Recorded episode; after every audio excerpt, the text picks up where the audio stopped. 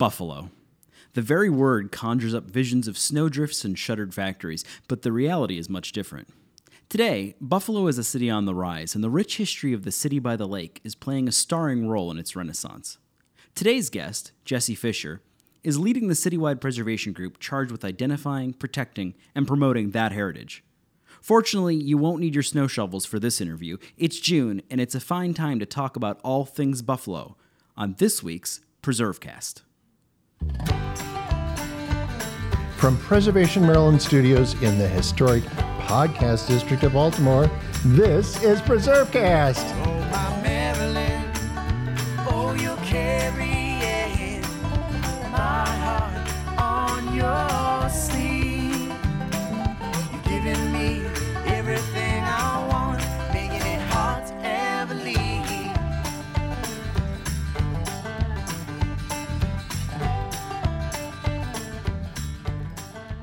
Jessie Fisher brings a wide background to her role as the Executive Director of Preservation Buffalo Niagara. An urban planner with a master's degree from the University of Washington in Seattle, Jessie has worked as a historic preservation and neighborhood planning consultant. She's owned and developed at risk and abandoned buildings and served as the Director of Planning at Buffalo Niagara Riverkeeper. These experiences have all combined to give her a unique sense of how promoting the region's heritage can unlock a brighter, more equitable, and more sustainable future. Hi, Jessie. Welcome to PreserveCast. Hi, Megan. Thanks. I'm excited to be here. Um, my name is Megan Bacco. I am pinch hitting for your usual host, Nick Redding of PreserveCast. Nick and I both happen to be from Buffalo, so I was happy to be able to chat with you, Jessie. There are so many good things happening in Buffalo um, because of Preservation Buffalo Niagara, because a lot of grassroots groups have been working for so long you can hear the Buffalo pride in my voice right now. Um, so, can you tell us a little bit about what um, what Preservation Buffalo Niagara is up to in Buffalo these days? Sure. Well, um, PBN, as we are affectionately known around town, is actually an interesting um, hybrid organization because typically you'll have statewide organizations like Preservation Maryland, and then you'll have um, more city based organizations. And PBN actually serves the seven counties of Western New York. So we're sort of a hybrid regional um, organization. We have a wonderful statewide partner in um, the Preservation League of New York State, and then we have all sorts of really wonderful historic commissions and other kinds of grassroots groups that we work with across the region, um, but we really try to be that umbrella organization. Uh, we're also a small organization. There's four of us here, so we um, really our goal is to empower folks who are closer to the ground in their neighborhoods and in their communities so that they have all the tools that they need so they have the benefits of this region-wide historic preservation group but that really they're taking control of their communities and their heritage and they're the ones who are really setting their own agendas and we're providing technical assistance and helping with funding and all those kinds of things. Um, probably the most exciting thing that we just recently uh, finished up our first neighborhood based historic district in the city of Buffalo in almost 20 years. So, the Broadway Fillmore neighborhood, which is a really interesting historic part of our uh, city of Buffalo here, has finally gotten the historic district recognition that it deserves. And that was a really um, intensive uphill battle, and we're really thankful it has finally come to pass. The Buffalo Common Council has approved it and the mayor has signed it, and we officially have a Broadway Fillmore Historic District in Buffalo. So we're all really excited about that here. Well, congratulations and and thank you for doing that. Um, you know, again, as a Buffalonian, I know that generations of my family has spent time in that area and lived there, and certainly visits and continues to you know go to the Broadway Market and and places like that. So, um, can you describe a little bit about how that project came to be, especially thinking about what are the tools or what are the challenges um, that local organizations in Buffalo, in Rochester, in Syracuse, and the other cities that you serve, other cities that could be called um, Rust Belt or legacy cities? What are some of the challenges that are facing um, areas like that specifically? Yeah, um, just to clarify, um, uh, Rochester actually has their own preservation organization, the Landmark Society of Western New York, and Syracuse does as well. We're the seven count, the westernmost counties of Western New York. So um, Buffalo is really the largest city, and then we also serve the cities of Jamestown and Olean, as well as the smaller uh, villages like Allegany and Lewiston and Williamsville and East Aurora and places like that. So we are a little bit west of um, Rochester and then continuing on uh, down uh, through the southern tier.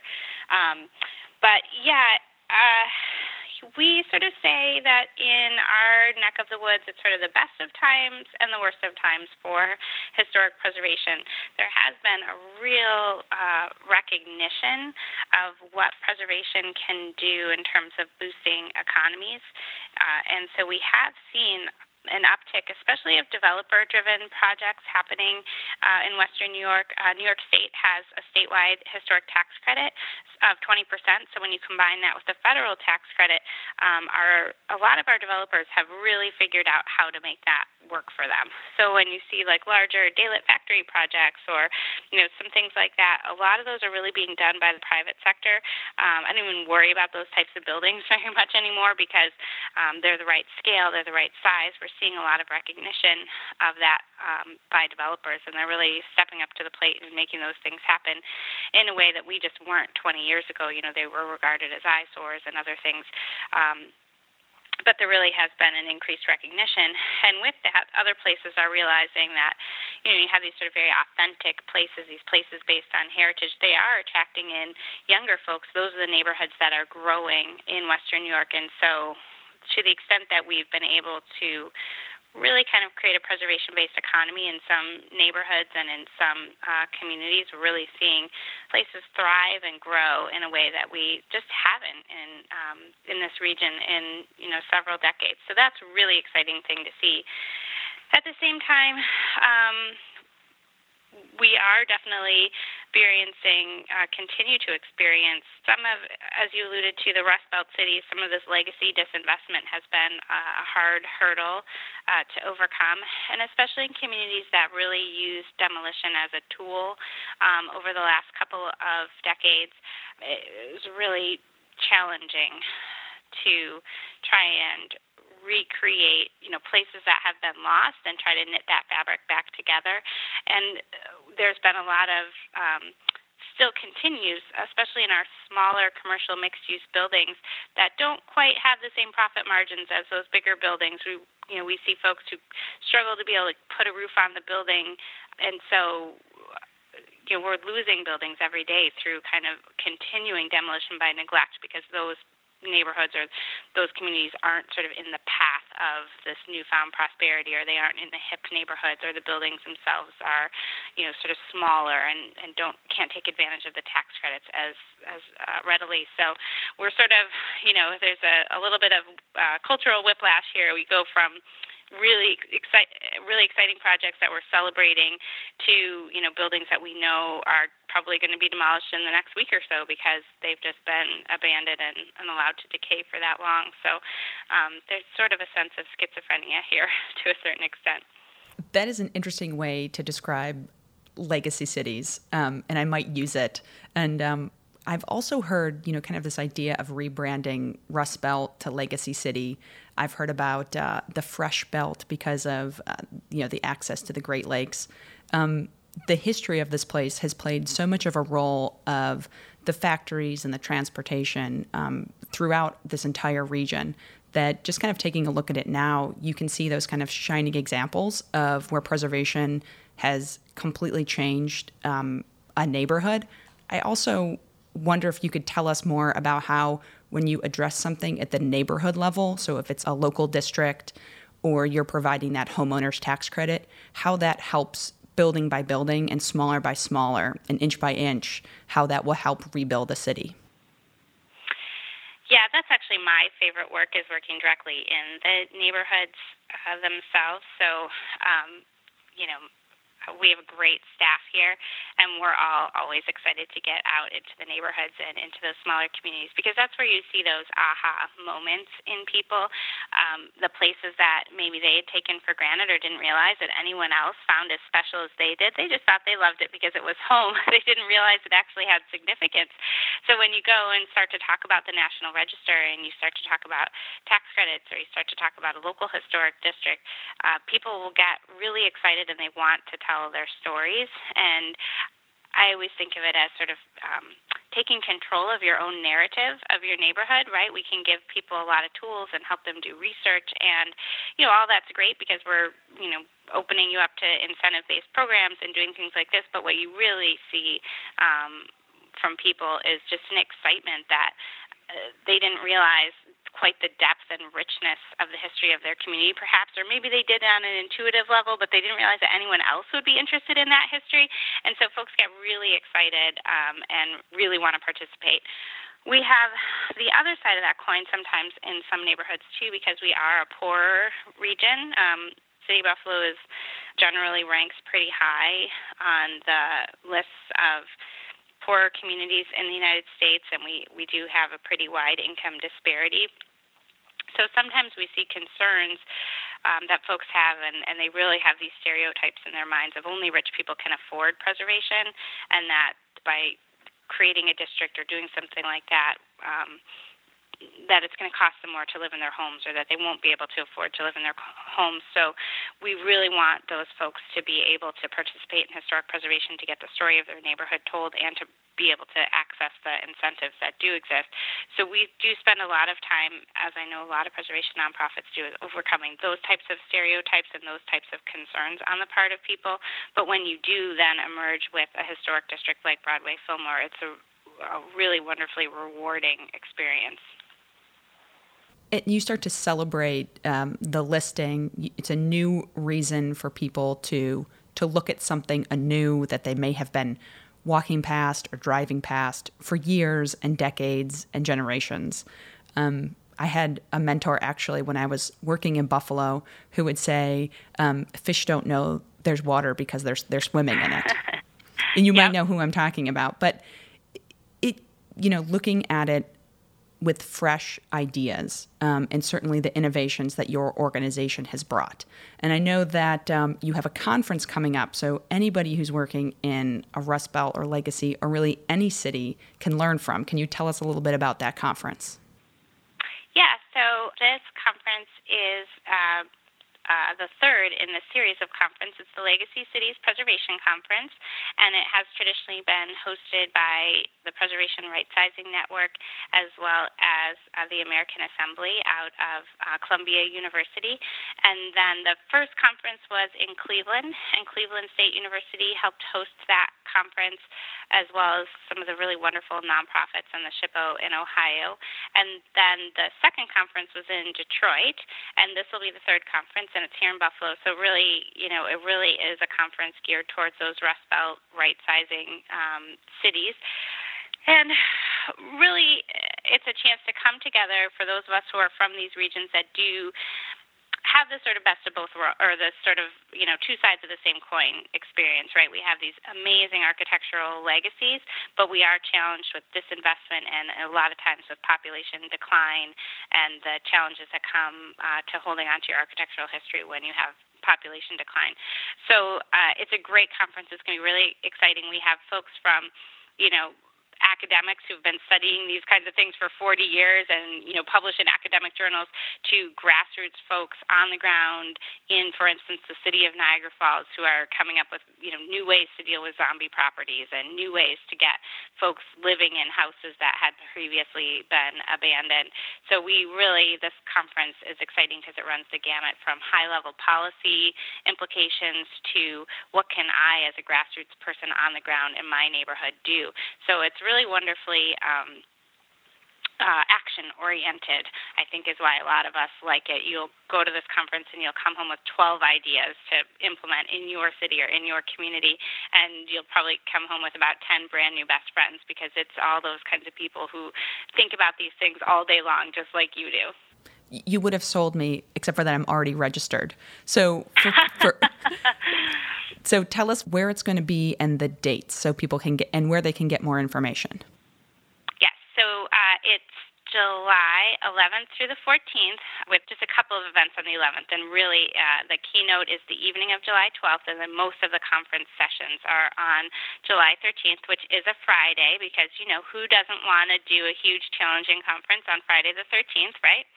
Um, and it will be right in downtown Buffalo. We will um, get out into some of Buffalo's neighborhoods on Saturday, the 14th. We'll do a number of tours through all kinds of different neighborhoods. I mean, Buffalo really, you know, Buffalo, if you know about it architecturally, is sort of famous for we have the collection of the American masters, right? We have buildings by Richardson, we have buildings by Sullivan, we have buildings by Saarinen. We, you know, we run that American masters gamut.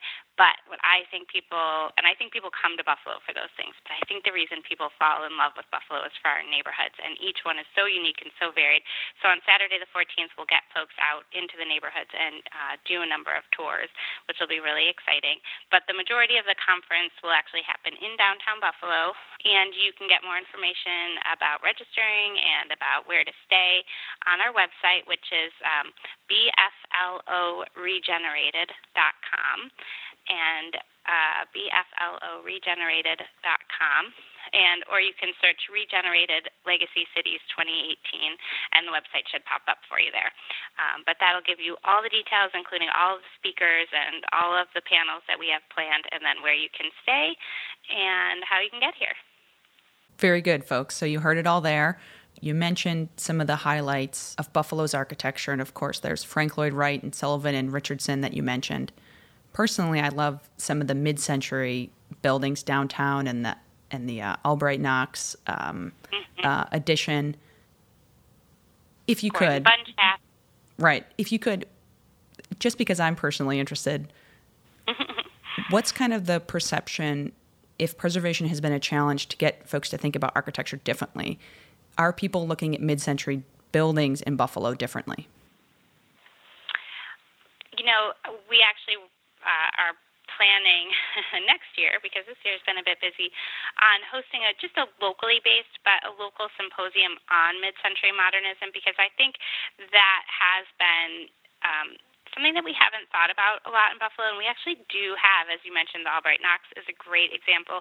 One of my personal favorites is actually a public housing project that was built um, in the 1930s called Willert Park, and um, when the Museum of Modern Art uh, put out uh, in the 1940s its guide to modern art, uh, modern architecture in the Northeast states, uh, Willert Park was listed in there, and it's really an unbelievably lovely um, space. And we're hoping that the Buffalo Municipal Housing Authority will decide to save and restore and allow people to live there again because it's empty right now. But so I think folks in Buffalo haven't had a huge amount of experience in looking at or talking about uh, modern architecture. We tend to associate historic preservation here with more Victorian styles or Italianate styles.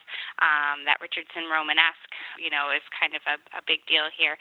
And so we really actually do want to spend some time in the upcoming year exploring our our modernist buildings because we we do have some truly just wonderful examples and they aren't getting the recognition maybe in people's heads that they deserve so that's actually something that's upcoming on our plate and um, we'll invite you megan to buffalo to come and participate with us i am so happy to hear that you and, and Preservation Buffalo Niagara are already even continuing to the next challenge. You're not even done with and can you ever be you're already looking ahead at this and this is why um, you know people learn a lot from Buffalo. They fall in love with Buffalo.